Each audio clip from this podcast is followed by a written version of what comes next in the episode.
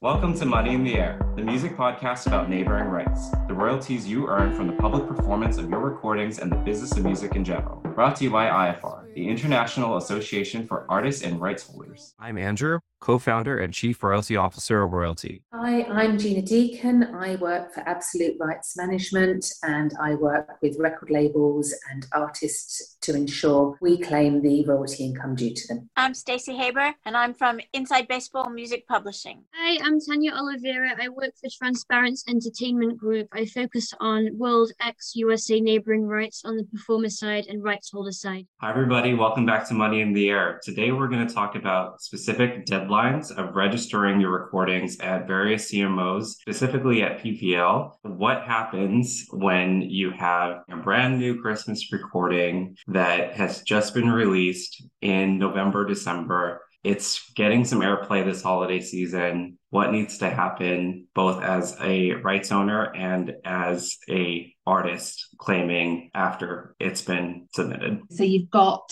a Christmas release and you've been advised that you've got onto one of the major radio stations big playlist which is fantastic news and you do need to ensure that you register that release with PPL because if you don't do it until for example February or March next year then you will forego any royalty income that you could have collected from that usage in November, in December, which could be quite phenomenal actually if it's a Christmas release and you've got one of the bigger playlists. But it doesn't just impact on you as a rights holder as well. It means that the performers on that recording can't claim as well. So really your number one concern as a rights holder is to ensure that your release is registered by the end of the year.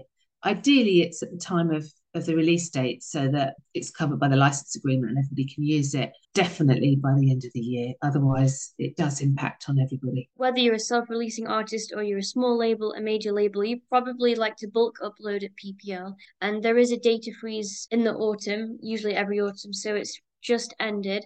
So you might have a Christmas release that came out a couple of weeks ago, and then you're freaking out because you can't upload the data, but you can still manually register the ISRCs at PPL throughout the year, regardless of data freeze or no data freeze. And then as a performer, you have a more generous window to back claim.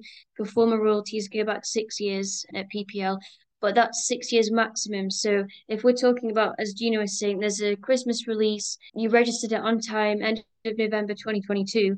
After the holidays, you log on as a performer and you claim it in January, February. It doesn't mean you're going to get six years worth of royalties for that because obviously it only existed in November 2022. So it was always worth bearing that in mind with the six year backdate term. It's since existed on the database and then it's the previous six years of airplay. So it is whatever the first date of when the recording has been submitted to PPL, not all earnings since inception, since the recording has been released. This is why it's so important that these recordings need to be within these systems almost, I would say, immediately or definitely by these deadlines. Because if they're not, then you're losing all income that's accruing and earning prior to the date of registration. Yeah, and it's probably worth mentioning a couple of deadlines on the performer side.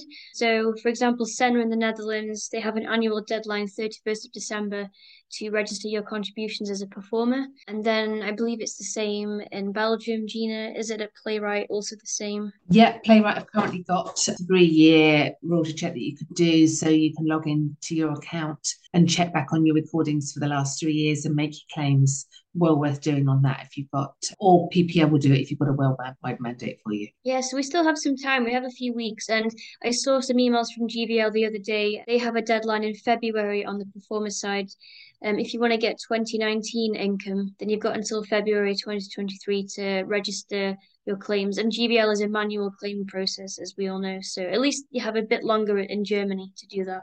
Thank you, everyone, for listening. Remember, if you're not already a member of IAFAR, go to www.iafar.co.uk and hit that join button. Email us info at iafar.co.uk. Thanks, guys.